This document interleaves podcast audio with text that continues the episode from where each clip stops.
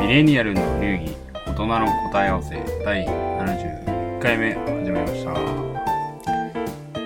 お久しぶりですお願いします。ご無沙汰してます。ちょっとまた入っちゃいましたけど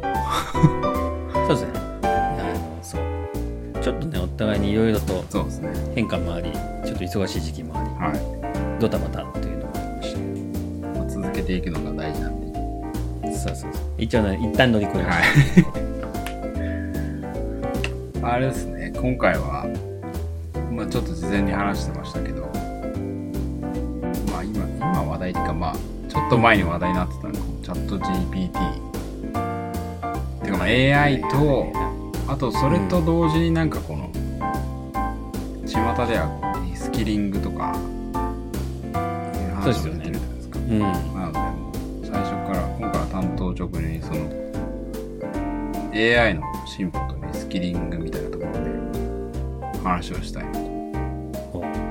思いっきり時事問題。で。時事思いっきり時事問題。いやー、いいっすね、いいっすね。まあでもまあこれからねミレニアル世代というかまあみんなが生きていくためには避けて通れない。結構ね、感じはしますよね。うん。どどうですか？ロッキーさん的にはもうすでにチャット GPT というかまあ AI というかに関してはなんか使ってみたりしてるんですか？いじってました。いじいじってます。いやー、いじってますけど、やっぱなんか、まあ、巷で騒がれてるじゃないですか。まあ、それはね、騒がれますよ。っていう。まあそうそう結構すごいですよねいや、うん。いや、本当にね、あの、まあ、前からの AI とかいうのは、えーっと、AI、AI か。うん。あの、ちょくちょく出てきたりとか話題に上がってましたけど、チャット GPT がこれだけ、えー騒がれるには思いっきり理由があります。うんまあ、一言。思った以上に、すごい。うん っていうのがね、まあ、あの本当にちょっと雑な感想ですけど、うんいじって、えー感じたところですね。いや結構ね本当に、まあ、まあ何がどうかあるかの具体的なものっていうのをねいろんな部分で例えばすごいマ,、えーマクロな視点だと、ね、よく AI で議論な倫理的な問題提案とかいうのもありますし、でありますけどやっぱり結構僕はなんか一旦ミクロといいますか、えー、とこれをどうどう結構ね仕事でうん。どう使えるかなっていう視点で、あのーやばくない範囲っていうかあのセキュリティ上問題ない範囲で、まあ、まあ形でプライベートでいじって実験してみたりしてるんですけど、いやこれマジで使える。どんな感じの用途で私もちょっとまあいじってはみたんですけど、多分ねその、まあ、用途いろいろあると思うんですけど先にあの結論から言うと、えー今まで例えば、えー資料作成であったりとか、まあ、仕事で使うね、えー検討とかにじゃあ1時間じゃあかけてたものがありますと。いうものに対してこうチャット GPT を活用すると3分で終わります。っていうぐらいの革命感結構感じゃあ具体的にどういうことかっていうとえー、と例えば、まあ、まあこれまだねあの具体的業務は使ってないんで自分なりのプライベートの実験段階なんですけど、えーとまあ、じゃあ作んなきゃいけない文章がありますと、でじゃあ今までそういう文章ってどうやって作ってたかっていうともちろんあの、ね、仕事に使う文章なんでゼロから何もかも01で起案するかっていうとそういうわけじゃなくて、まあ、過去に例えばいろんな会社が出している文章であったりとか、えっ、と、まあ言えば、サンプルはいっぱいあるわけですよ、世の中に。で、そういうのをまあ読んだりとか、まあなえっ、と、まあ情報収集ですね。うん情報収集して資料として読み読み込んだり、確認したり。あ、なるほどな、今、最近だとこういう表現とか、こういう論点がある。の把握した上で、えーじゃああの例えば自分のついてる仕事上だとじゃあこういうふうに組み立ててこういうふうに出していくみたいに作っていく、まあ、こんな感じのプロセスうんはでやるわけですよね、まあ、1時間で言いましたけど多分もっといもっとかかりますね確かに。そう。まあこんな感じであのそう。作文っていうか文章を作っていくわけですけどこれがマジで3分ぐらいで終わっちゃうんですよ。うん。そう。だってまあ本当にだからデータベースを向こう側が持ってるっていうか、えー、と持ってるんで例えばこっちで指定するわけですよね。こことこことこういう会社のこういう文章のこの時期のこれくらいのものを、えー読み込んでくださいといいますか。まあ、えースにしてる。にして、えー、と今の最近の、えーものの市場における、えー、とこのタイミングもう時事の状この状況における、えー、と適切な文章を作成してくださいみたいな。うんなるほど。っていう感じで指示出すと、い、やまあ読んで納得感のあるものが。あれですよね。それだとパッと思いついたのは我々のその前監査監査法人とかにいた時の最初のあのなんですか企業監査対象の企業のその外部状況と環境とか、うんうん。あそうそうそうあの結構か作文というか。そうじゃないですか。でああいうのって基本的に世の中に中で上場会社と開示されてるっていうか、あのデータベースとして世の中に転がってる情報じゃないですか。でああいうのを、まあ、読み込むわけです。よあれはなんか学ぶために。だからそういうのすごい時間かかるじゃないですか。かかりますね。あれ任せられるんですよねまるっ確かにその私もその前いた国際機関とかでもやっぱりこういろんな日本独自の情報とかを取ってこないといけなかったりして。と適当適当なこと書けないですよね根根拠っていうのが必要だから、そうそれぞれどんなことがあるかっていう世の中の根拠をベースに多分今ね、まあ、論文作るのと一緒で、もうやっぱ仕事って基本そうじゃないですか、そうあらゆる根でそこをね、まあ、まるっと任せて根拠をベースにえっ、と、えーなんだろう今の状態だったらこれからじゃないかっていう提案をしてくれるでもちろんそれをねえっ、とまあ鵜呑みにして使っていいかでいうと僕はまだ問題があるから確かにそうですっていうふうに思ってるんで、まあ、ポイントはだからそれをレビューして修正できる能力がこっちにあるかがポイントだと思うんですけど、まあ、あんまりいじるとこがないぐらいじゃない。ああじゃあもうリサーチ能力 まあウェブ上に公開されてる情報に関してはもうあ人間がやるよりも早くてかつ頑張って読み込んで長時間かけてじゃあどこの資料がいいかな確かまず選別確認いろんなものやってました。でしょに業界とかねそのあれがねうん。仕事の質というか違っても同じですからねその辺はね。調べに行かなくちゃいけないというか根拠とか。いやそうなんですよね。いやだからそういうのをちょっと実験でどんな風に出てくるのかなてきたものに愕然とする。いいいい意味でも悪い意味でも。マジかっつって。俺が数時間かけてた仕事。3分ですぐそうっすよね。これで出してくんのがみたいな。しかもあれじゃないですか。なんか私これなんかラジオで聞いたのかな。あのそのなんだ言葉だけじゃなくて今なんか音楽とかも作れるじゃないですか。あその芸術あれもだからデ系ータですからね、うん。絵描いたりなんかすげえなっていう、まあ、それこそ仕事で言ったらプレゼンとかもね作ってくれるレベルだしアーティストがなんかチャット GPT AI が作った音楽をリリースしたとかっていう話も出てた。そうなんですね。いやでもねいやそう。やっぱだからちょっとやってみて思ったのは思った以上にすごい広くいろんなことできちゃうんじゃないかっていうのは僕はだからあの狭いうん。ところでしか使っちょっとまだ実験してないですけど、ビビこれをどうですか？でもこれを踏まえて一方でなんかこの個々人のなんかリスキリングとかっていう話が結構毎日のようにというかまあ紙面を新聞のなんかこう紙面をに見るじゃないですか今後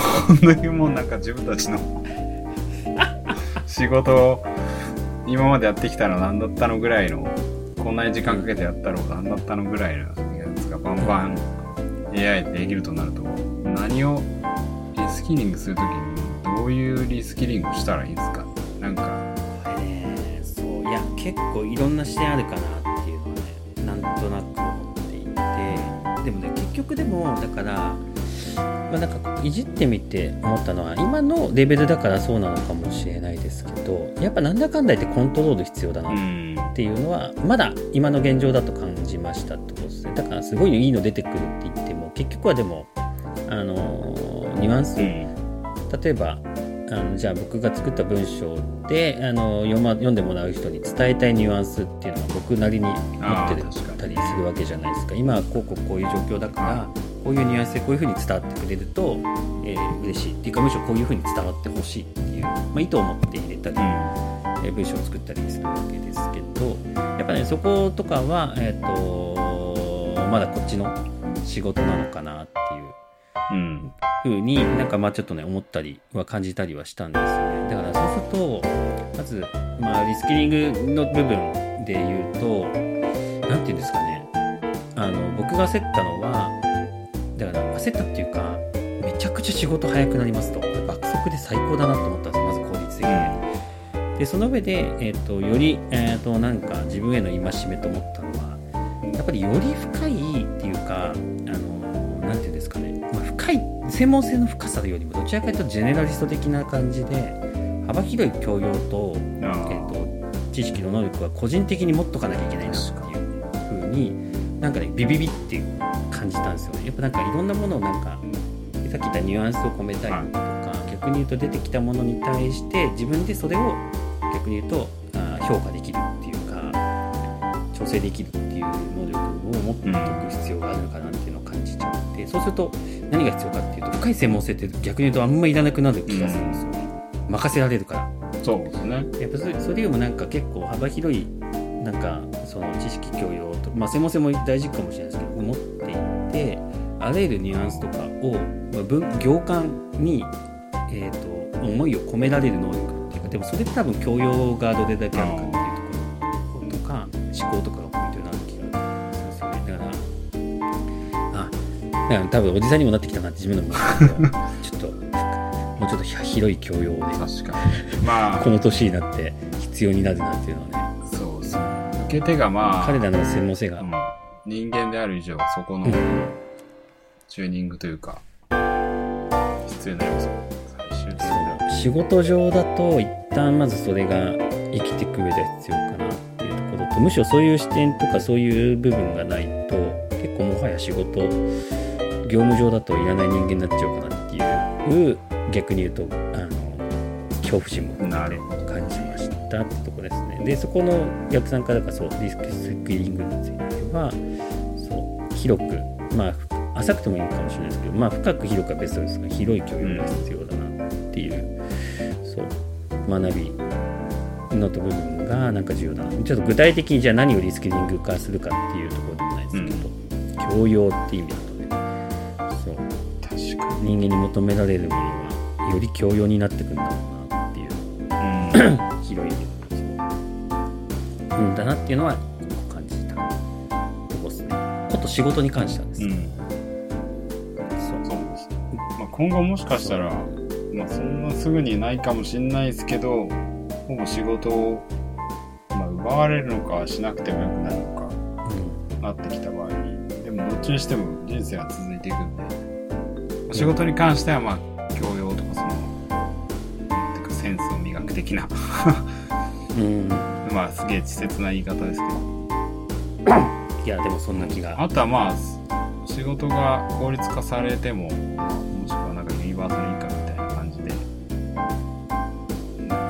うん。な働かなく、まあ、働く時間が減ったとしても、人生は続いていくんで、まあ、そういう意味でその人生を楽しむっていう意味のリスキリングは、まあ、必要かなっていう気もしますよね。めっちゃ感じますそれ超わかるそう。いやそうだと思うんですよね。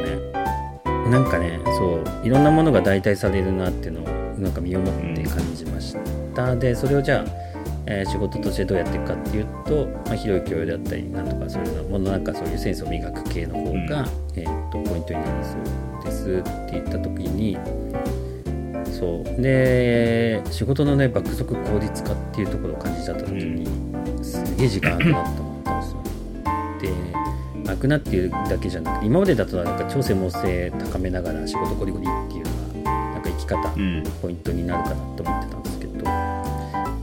なんか生き方自体が結構変わるなっていうのをねそうですね。これまたビビビっていう風に感じで感じましてあの今アポロさんが言ったどう生きるかっていうか、うん。どう楽しく生きるかっていうか、まあ、我々のこのミレ流やってるような目的に結構近いかもしれないですけどね。そっちにフォーカスした、えーリスキリングというかなんかうん、すごいわかります。なんかあの最近まあなんかだんだんおおじさんおじさんになりたくないんですけど まああの心は若くみたいんですけど、あのまあミレニアル世代じゃなくて Z 世代とかタイムパフォーマンスとかすげえ重要視するとかいうのを聞くじゃないですか。うんうん。でもなんかタイタイパー、タタイパですか。はい。まあまあ分からなくもないんですけどなんかそれすらもなんかさらに AI で変わりそうしその価値観というか。いや、そう、そうっすよね。価値観がね、その生きる上での価値観っていうか、いかに効率時間をかけずになんかパフォータイム時間に対してのパフォーマンス上げるかみたいなことだと思うんですけどずうんずっとするでなんかまあちょっと前だとコスパとかだったじゃないですかなんかそれもだんだんもしほとんどの仕事を AI がやってくれるようになったらタイムパフォーマンスというよりはなんか本当に自分が何をし何に対して幸せを感じるかみたいなところが重要になる気がするんですよ。ね結局お金持ってても幸せじゃない人っていっぱいいるし。うんうんそうじゃなくても幸せな人がいるってなるとでしかもねもしかしたらユニバーサルインカムみたいな話がうん出てきた時に、まあある程度満たされた時に幸福度を上げていくためにはうん。なんか AI だけじゃないというか時間がどんどん空いて、ね、浮いてきた時に何をするかっていうチョイスをしていけるかっていうのは、うん。まあ、リスキリング直結じゃないかもしれないですけどね。まあでもリスキリングというか何か趣味なのかやっていく中でこう喜びを見つけるというかところが重要になっていきそうな気もしますね。なんか話をしていたいや超わかります。マジでそんな気がしますね。でしかもなんかその趣味をやって結局なんかできるわかんないけど農業をやってできるものとかうんうん別に AI がやってもできるかもしれないしなんかわかんないですけど。そそれで同じ行為を自分がすることで意味があることってあるんですか？うん。なんかいやそう創作ですよね。いやなんか作ってくれるんですよね確かに AI はきっと、もうなんかそれはもう非常によく、うん。もう大いに感じました。だから絵描く絵もいるわけですからね。作ってくれるんですよね。ただやっぱだからなんだろう作ってもらうじゃなくてやっぱりじそのね時間をどう使うかうんっていうところと時間をどのように大切に、まあ、生きていく上での変化を。うん。やっぱ僕時間って変化だと捉えてるんですけどこのなんか生きてく上での変化をどのように自分で色付けしていくか。まあ、すなわち自らの創作。なんかちょっといいこと言い始めました。お分かんないけど。そう創作っていうところがねその創作も何か AI に作ってもらうじゃなくて別にいいんですよ。なんかただ自分で作る喜びみたいな。確かに。すげえなんかそれでパッと思いついたのが盆栽なんですけど なんかえ年も結構ねそうっすよね。いいっすよね。年取ってきたのか。うん。それがでも実はね先代の人たちがそこに価値観を見出せるのにそれだけのなんか時間を重ねた後にやっぱ盆栽とかに行き着くのかわかんないですけど。でもなんかそういう。ね一つの例として盆栽うん。とそういうことですよね。多分いやそうだと思いますね。自動化させて盆栽とか綺麗なこういう形の盆栽作ってって言えば多分 AI とか将来的にはできると思うんですけど、うん。そういうことじゃないってことですよね多分。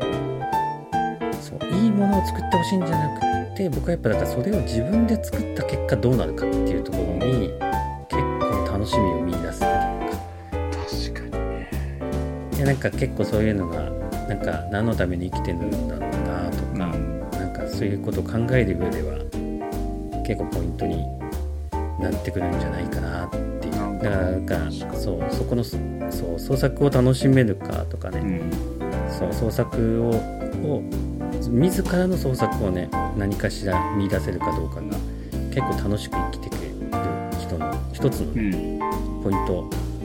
まあ、すべそれが全てとは思わないですけど、ポイントにはなるんじゃないかなってめちゃくちゃ感じますね。話を始める前はなんかリスキリングでスキルを身につけるとしたらなんかプログラミングとかそういうイメージしてたしこの前なんか日経だったかでアナだかジャルドのなんかリスキリングで50代の人に会計士とかなんかそういう話が出てて哲学的なそういうなんかイメージを持ってたんですけど別にスキリングで盆栽っていうのも全然ありってこといや全然ありだと思いますね。それをだからやっぱりなんかありものを学ぶじゃなくて、うん。自分の創作の過程で自ら変化を楽しみながら学んでいくっていうか組み上げていくっていうのがうん。いやなんか作ってもらうのは作ってもらえちゃうんで、まあ、簡単にちょっと慣れちゃうし簡単なんですよね。でやっぱだからそこにないものっていうか変化っていうか刺激を人間が求めるっていうか必要な側面があるのであればやっぱり AI に任せられないっていうか AI が想像できない何かを作れるって多分自分で何か作った時っていうそれなんかあれです。ことになる、我々のうん、今年になって少ない公開されたエピソードの中で最初に話したやりたいこと。それぞれ TTM とか時計の学校に通うとかそうそなんか別にそっちに引き寄せてるわけじゃないですけど。うん。そういう意味ではなんかまあ間違ってなかったかもしれないですねそう音楽をやりたいとか。時計をっと作って創作っていうね。なんかそう。いじってみたりと。かだから音楽を作っいい多分きっといいの作ってくれるんですよね。まあそうですね。めちゃめちゃ。やっぱそれをだからやっぱりでも自分で作った音楽を作る過程と自分で作った結果を単純に楽しめるかどうか。あのも結構重要なポイントですよね。そその過程をねいかに楽しめるかっていうあ確かに。なんかよりまあちょっと悲しい感じはしますけどなんかでもより自分本位なうん時代になっていくような気がしますよね、いやーそれねそんな気がしますね。だからその片や AI の世界は自分本位じゃなくて、うん。もうほぼほぼがあのあらゆる情報データを元にした、えー、といろんなデータベースを、えー多様なデータベースをベースにしてうん。作られた世界っていうのはもう片や隣でバーンってそれがメインの世界になってるんですけどやっぱだからそれのねアンチテーゼじゃないですか。逆説的な感じで、もう一つ重要なになってくる世界っていうの。そそこの全体がつながったところからもやっぱ切り離されうん、る。自分の世界っていうか。そうですね。うん。そこもちょっと大事にしていくのも生き方としては一つ楽しみを見出す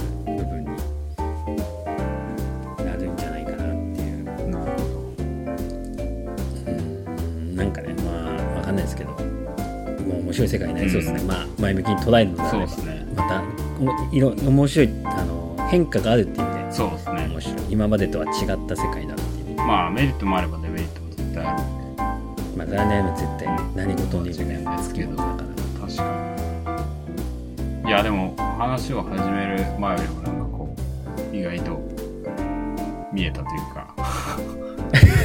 まあ考えれば考えればまだいろいろ議論はできそうですけど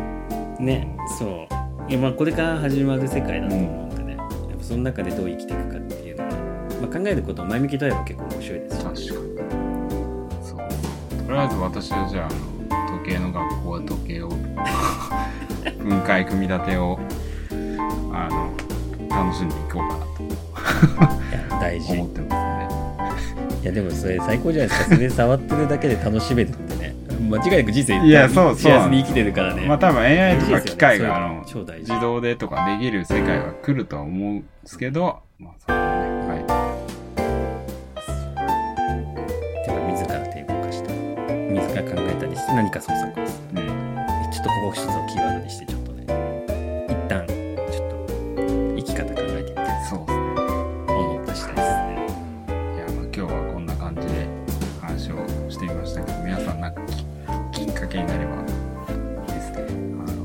ね